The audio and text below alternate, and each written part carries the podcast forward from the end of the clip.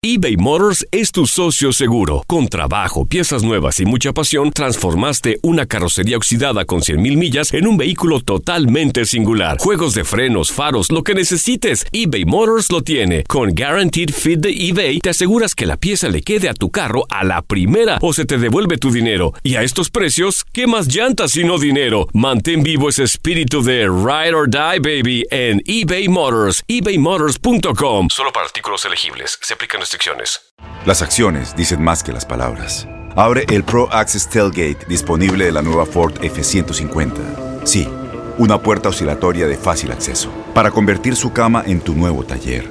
Conecta tus herramientas al Pro Power Onboard disponible. Ya sea que necesites soldar o cortar madera, con la F-150 puedes. Fuerza así de inteligente solo puede ser F-150. Construida con orgullo Ford. Pro Access Tailgate disponible en la primavera de 2024.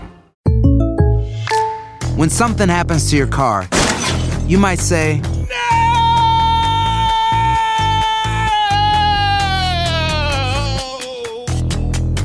My car.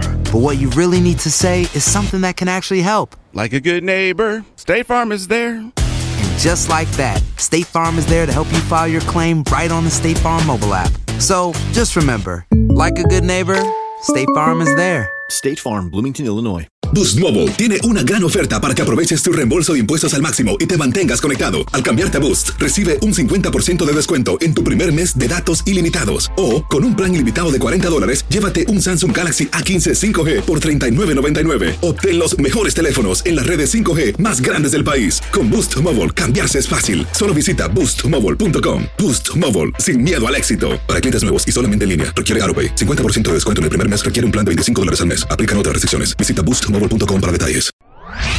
Conectando, conectando. Un podcast de Enrique Acevedo y una producción de Univisión y Euforia. Eh, mi nombre es Ramona Torres, mi hija es Carolina Torres. Eh, vivamos aquí en la ciudad de Nueva York, en Queens. Bueno, como enfermera ya llevo 33 años, que no dábamos abato a cuidar uno ni a cuidar el otro. Yo sabía que andaban algo por ahí que no era normal. Tratar de no infectar a mi familia. Era muy difícil yo ver a esos pacientes cómo sufrían, cómo pasaban las horas. A lo primero nadie estaba preparado para lo que venía. No sabíamos que iba a ser una cosa tan grande. Eh, la gente morían afuera, morían en la camilla. Incluso ya yo no podía aguantar más. El miedo mío era llevarlo al hospital. Yo trabajo en eso y sé lo que había. Ver los pacientes entubados, cómo sufrían. Incluso yo como enfermera no pude entrar a ver a mi esposo. Es un trauma que te queda, que te marca para toda la vida. Quiere decirle, aquí estamos, tú puedes luchar, tú puedes seguir. Quedamos con ese recuerdo de él. Eh, La ilusión de ella era verla graduarse. Esto fue duro. No se sabe hasta cuándo va a estar esto, porque no creo que pase por ahora. Y para mí fue un, día tristeza, o sea, yo lloré, pero también lloré de felicidad porque yo sé que esto es lo que mi papá quería, que yo terminara mi carrera. Fue la última vez que lo vimos.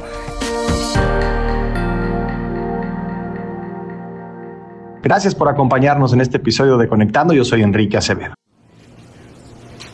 La vocación de servicio a los demás y la pasión por la salud corre por las venas de la familia Torres. Ramona lleva más de 25 años como enfermera en un hospital de Queens, en Nueva York. Y una de sus hijas, Carolina, acaba de graduarse del programa de salud pública de la prestigiosa Universidad de Columbia. Ninguna de las dos imaginó que toda esta experiencia y esta pasión las llevaría a vivir una historia tan personal con la pandemia. Sí, eh, mi nombre es Ramona Torres, mi hija es Carolina Torres. Eh, vivamos aquí en la ciudad de Nueva York, en Queens. ¿Y a qué se dedica eh, usted, doña Ramona? Bueno, yo soy enfermera, eh, pero aquí trabajo como asistente de enfermera y también soy técnica en laboratorio y electrocardiograma en un hospital aquí en Queens.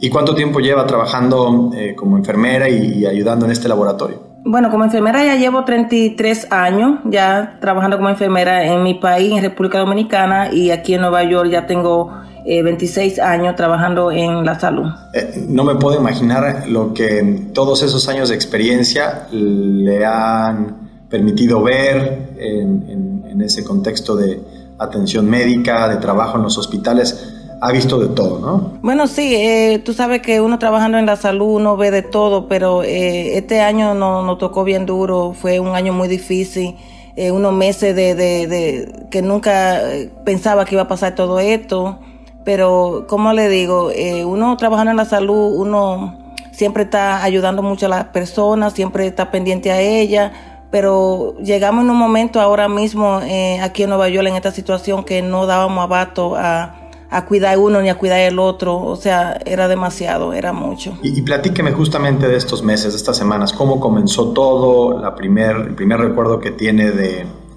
del momento en el que eh, el virus se presentó, pues no solamente en su trabajo, sino también en su vida y en la de su familia. Sí, fue un momento muy difícil desde marzo, eh, la segunda semana de marzo ya... Eh, bueno, empezamos aquí en la casa porque empezó con mi esposo, lo vi un poquito que estaba con algunos síntomas eh, difícil y como yo trabajo en un hospital ya yo sabía que andaban algo por ahí que no era normal, entonces estábamos recibiendo muchos pacientes que estaban enfermos eh, con muchos síntomas, ya yo sabía los síntomas que tenía mi esposo también, que era más o menos parecido a lo mismo que uno que yo veía en el hospital. Eh, traté de, ponerlo en cuarentena aquí en la casa, nos pusimos en cuarentena todito, eh, todo separado, todo eh, llevando la, la, regla para ver si nosotros tampoco nos infectábamos, porque yo trabajando como en un hospital, eh, yo trataba de tratar de no infectar a mi familia, eh, hacía lo posible de quitarme la ropa afuera, entrar por la puerta de atrás, los zapatos los dejaba afuera. O sea, yo traté lo máximo para no traer el virus aquí a la casa porque ya yo estaba trabajando con pacientes que tenían eh, COVID y para mí era, un, era muy difícil, era muy difícil yo ver esos pacientes cómo sufrían, cómo, cómo pasaban las horas en los hospitales. Entonces yo pensaba mucho en mi familia. Trataba de protegerme lo más que podía, aunque a veces no nos daba tiempo de, de protegernos como debíamos de protegernos. Ya se estaban agotando aquí la máscara, lo, la, la, vestimenta que usábamos desechable. O sea, eh, fue un momento muy difícil. ¿Y siempre tuvo Doña Ramona siempre tuvo el equipo que necesitaba de protección dentro del hospital para interactuar con pacientes que estaban infectados? En realidad le voy a decir que sí, pero teníamos que rehusar a veces la máscara porque no teníamos, no teníamos los lentes, a veces teníamos que rehusarlo porque en realidad teníamos que cubrirnos nosotros, cosa que no debía de haber pasado, pero a lo primero nadie estaba preparado para lo que venía. Eso fue algo que llegó y llegó para quedarse y no sabíamos que iba a ser una cosa tan grande porque eh, nosotros recibíamos 3, 4, 5 pacientes más o menos diario, pero ya después en la segunda semana, la tercera semana ya era el hospital completo lleno, ya todos los hospitales de Queen estaban llenos, no cabían la gente eh, la gente morían afuera, morían en la camilla, o sea, era, fue una cosa muy, muy grande, incluso ya yo no podía aguantar más, teniendo la enfermedad en la casa y también trabajando con esos pacientes, yo no pude aguantar más.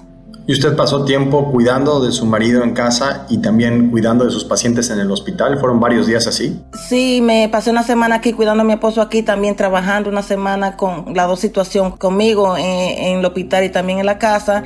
Ya luego mi esposo no, no aguantaba estar en la casa, el doctor lo veía por cámara, lo veía por el teléfono, hacíamos consultas con el doctor privado de él pero llegó una situación de que ya no la respiración no, no podía no podía entonces el miedo mío era llevarlo al hospital. Eh, eso, ese era el miedo mío, no, en realidad no, no sé, pero tenía un miedo enorme. Y el miedo era el, miedo era lo, el miedo era lo que usted estaba viendo en el hospital. Quizá eso me afectó bastante, sí, porque yo veía lo que estaba pasando y lo que podía pasar, entonces el miedo mío era eh, no quería llevarlo al hospital, no quería porque yo trabajo en eso y sé lo que había y nada, yo sabía que iba, que iba a sufrir mucho porque la situación de que también muchos de los empleados estaban ya saliendo contaminados, ya habían poca gente eh, trabajando, no, no había ese espacio como que para dedicarle tiempo a cada uno de los pacientes eh, que se merecían como fueran atendidos. ¿Y qué es lo que usted veía en el hospital, además de esta escasez de personal, de las horas tan largas con las que estaban cumpliendo quienes todavía pudieran trabajar? ¿Qué más veía en el hospital que le daba miedo y, que no le permitía llevar a su marido? Es que, eh, como te digo, son, son tantas las cosas que, que yo sabía antes y aunque no trabajara en el hospital, eh, ver los pacientes entubados, cómo sufrían. pidiendo ayuda, que las familias no podían entrar a verlo. Incluso yo como enfermera no pude entrar a ver a mi esposo a donde estaba interno. O sea, fue un tiempo bien difícil para mí. Eh, después ya tuve que salir del hospital, no trabajé hasta ahora, no estoy trabajando todavía. Es un trauma que te queda, que te marca para toda la vida. Por supuesto, y sobre todo las complicaciones que tuvo su marido y eh, lo crítico que resultó ser su caso. Exactamente, es difícil, es difícil. Entonces, sin poderlo ir a visitar, sin poderlo ver, sin, sin poderle dar una mano de ayuda, eh, es, o sea, cada noche, cada día que me llamaban, porque sí le agradezco al hospital donde estaba que, que sí me llamaban, las hijas mías podían verlo por cámara, videocámara. O sea, eh, me quedé muy conforme con la atención que le dieron, pero a través de eso uno quiere estar con ellos ahí, quiere hablarle, quiere decirle aquí estamos, tú puedes luchar, tú puedes seguir. Claro. Eh, pero esa es una situación que no se podía hacer nada. Y me imagino que también lo más difícil es no poder despedirse. Eh, fue un poquito difícil, eh, exactamente, muy difícil, más con la, con la hijas que no pudieron despedirse personalmente, aunque sí le digo, le agradezco a los doctores porque el último día, la última noche, sí nos llamaron tres veces por videocámara para que lo viéramos. Quedamos con ese recuerdo de él y es lo más difícil que hay, es lo más difícil. Y mm, a partir de la, mm, lamentable fallecimiento de su esposo, sus hijas, bueno, su hija Carolina, quien estaba por graduarse ya de la escuela, decidió eh, acudir al, al, hospital en el que había estado internado su papá y desde ahí, no quiero decir celebrar, pero sí conmemorar el, logro que había tenido en su escuela y, y hacerlo en ese, en ese lugar con su eh, uniforme de graduación. Exacto, sí. La ilusión de él era que su hija se graduara ya después de seis años en la universidad estudiando para salud pública precisamente. Entonces la ilusión de ella era verla graduarse y precisamente la graduación eh, cayó el mismo día de su cumpleaños, cuando iba a cumplir 71 años. Entonces era doble celebración a través de la tristeza también que ya teníamos, pero cuando ya habíamos planeado de ir al hospital y todo, él estaba en el hospital todavía porque yo quería que la viera. Yo sabía que no iba a estar fuera en esa fecha por la condición que tenía, pero eh, de todas maneras, ya que no estaba y cosas que decidimos de, de, ir al hospital, de una manera u otra, a brindarle respeto a los últimos momentos de su vida donde él tuvo y a darle las gracias al personal de salud también que lucharon por él, porque como le digo, me sentí muy conforme con la atención de, de, los doctores que por lo menos nos llamaban diario, nos daban información de todo y además también nos lo dejaban ver por cámara. Pues doña eh, Ramona, muchísimas gracias por compartir esta historia y por compartir su experiencia con nosotros en Conectando. Eh, sentimos mucho el fallecimiento de su esposo y como le decía, Incluso en estas circunstancias tan complicadas, reconocemos y aplaudimos este logro tan importante de Carolina, su hija, eh, graduándose de la universidad. Queremos muchos más profesionales latinos y en general muchos más profesionales de la salud pública en este país. Creo que ahora más que nunca hemos encontrado la necesidad de esto. Así que pues gracias a usted y a su familia. No, gracias por, la, por comunicarse con nosotros y para mí es un placer. Eh, por lo menos que otra persona que sepan que, que no están solas. Mucha gente que también eh, están pensando en, en lo que está pasando y también pueden ayudarle. Así que cualquier persona que busque ayuda, que no se quede solo, que trate de, de, de buscar alguna persona u otra que, que pueda ayudarle, sea con el idioma, sea con medicina, con comida, con lo que sea, que busquen ayuda, porque en realidad esto fue duro y no se sabe hasta cuándo va a estar esto, porque no creo que que pase por ahora. Bien, muchas gracias Carolina. Te puedo solamente molestar dos minutitos y, y, y bueno, primero que nada, felicitarte por, por, tu graduación. La verdad que qué logro tan importante y, y, qué orgullo para tu familia y para pues, toda la comunidad que hayas logrado esto en, en, en la universidad. Gracias. Y, preguntarte... Eh, ¿Por qué era tan importante para ti acudir al hospital en donde estuvo internado tu padre y, llevarle ese regalo de, de, tu graduación ese día? Ah, sí, ese día fue un día bien emocionante para mí. O sea, ya cuando empecé el semestre en, en enero, yo sabía que la graduación iba a ser el día de su cumpleaños, entonces mi papá y yo estábamos muy felices que ese día ya él me iba a ver terminar y, y, o sea, ya para comenzar la carrera que yo quería, que era salud pública. Pero justamente estamos afectados por salud pública, ¿verdad? eh, entonces, con esta pandemia que sucedió y como nos afectó aquí en la, en la casa, fue también un día triste. Eh, ya como mi mamá explicó, nosotros fuimos al hospital, fue a donde el último, la última vez que lo vimos. Y para mí fue, fue un, un día tristeza, o sea, yo lloré, pero también lloré de felicidad porque yo sé que esto es lo que mi papá quería, que yo terminara mi carrera, o sea, la, la universidad para después comenzar mi carrera. Entonces, para mí fue un, un gran logro para hacerlo y terminarlo lo más, lo más que yo podía también. No me dejé por vencida, eh, yo siempre terminé mi mi, mis estudios lo más fuerte que podía y estoy muy feliz de eso y yo sé que él está feliz también. Y, seguramente muy orgulloso de este logro y hacia adelante en el futuro con esta eh, carrera de salud pública que, que buscas desarrollar, eh, ¿qué, ¿qué te gustaría llevarte de esta experiencia tan personal? Es decir, como profesional de la salud pública no solamente tienes los conocimientos y tienes la preparación, ahora también tienes una experiencia muy personal vinculada con, con, esto. Sí, sí, bueno, para mí yo siempre tenido un, una pasión para ayudar a los, a los demás. Eh, yo tengo una pasión para la salud de la comunidad y también aquí como en la, en la ciudad de Nueva York, nosotros somos una población, o sea, tan diversa, ¿verdad? Porque hay gente pobre, hay gente rica, hay gente que habla inglés, que no habla inglés. Entonces hay muchas comunidades aquí, solamente en los cinco condados, que están afectadas por esta pandemia, pero también por otras enfermedades muy diferentes que el otro, ¿verdad?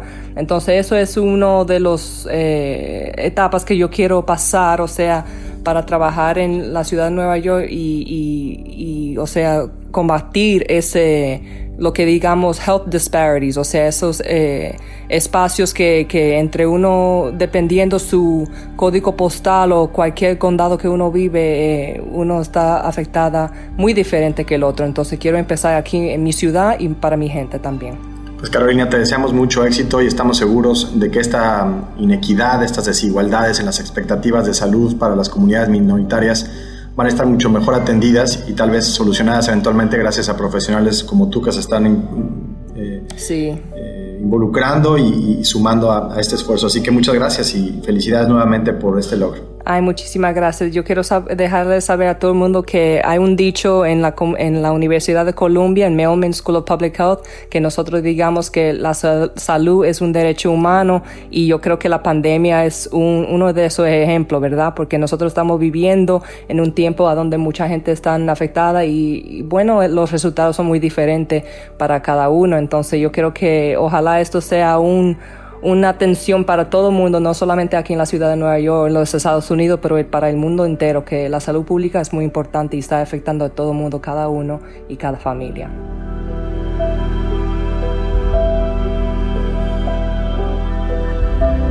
Gracias por acompañarnos en este episodio de Conectando. Yo soy Enrique Acevedo. Esta fue una producción de Univision y de Euforia. Ya lo saben, estamos en esto juntos. Nos vemos en la próxima.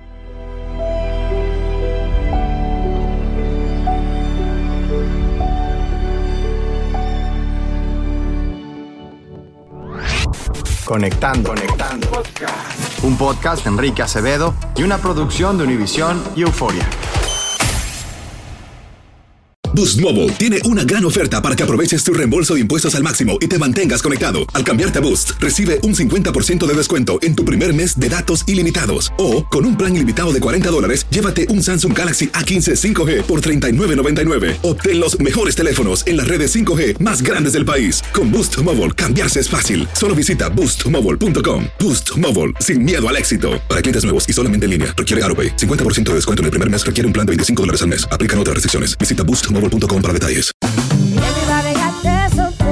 Corran la voz, porque la venta para amigos y familiares de JCPenney está de vuelta. Y esta semana tenemos un cupón de 30% extra para que prepares a tu familia y hogar esta Pascua. Estos son ahorros adicionales por encima de nuestros precios bajos. Además, comparte el cupón con quien tú quieras, porque siempre es mejor cuando ahorramos juntos. JCPenney, tallas y estilos para todos. Oferta válida del 11 al 17 de marzo. Aplican exclusiones. Detalles en la tienda jcp.com. Este abril te invitamos a nuestra feria virtual Univisión Contigo rumbo a la universidad. Conéctate virtualmente con representantes de colegios y universidades en la costa este, desde Nueva York a Florida. Aprende sobre ayuda financiera, becas y otros recursos para continuar tu educación. Regístrate para asistir y para la oportunidad de ganar una tableta. Te esperamos en Univisión Contigo rumbo a la universidad del 3 al 9 de abril. Regístrate ya en univision.com diagonal universidad. Encantaría tener 100 dólares extra en tu bolsillo? Haz que un experto bilingüe de TurboTax declare tus impuestos para el 31 de marzo y obtén 100 dólares de vuelta al instante. Porque no importa cuáles hayan sido tus logros del año pasado, TurboTax hace que cuenten. Obtén 100 dólares de vuelta y tus impuestos con 100% de precisión. Solo con Intuit TurboTax. Debes declarar para el 31 de marzo. Crédito solo aplicable al costo de la presentación federal con TurboTax Full Service. Oferta sujeta a cambios o cancelación en cualquier momento.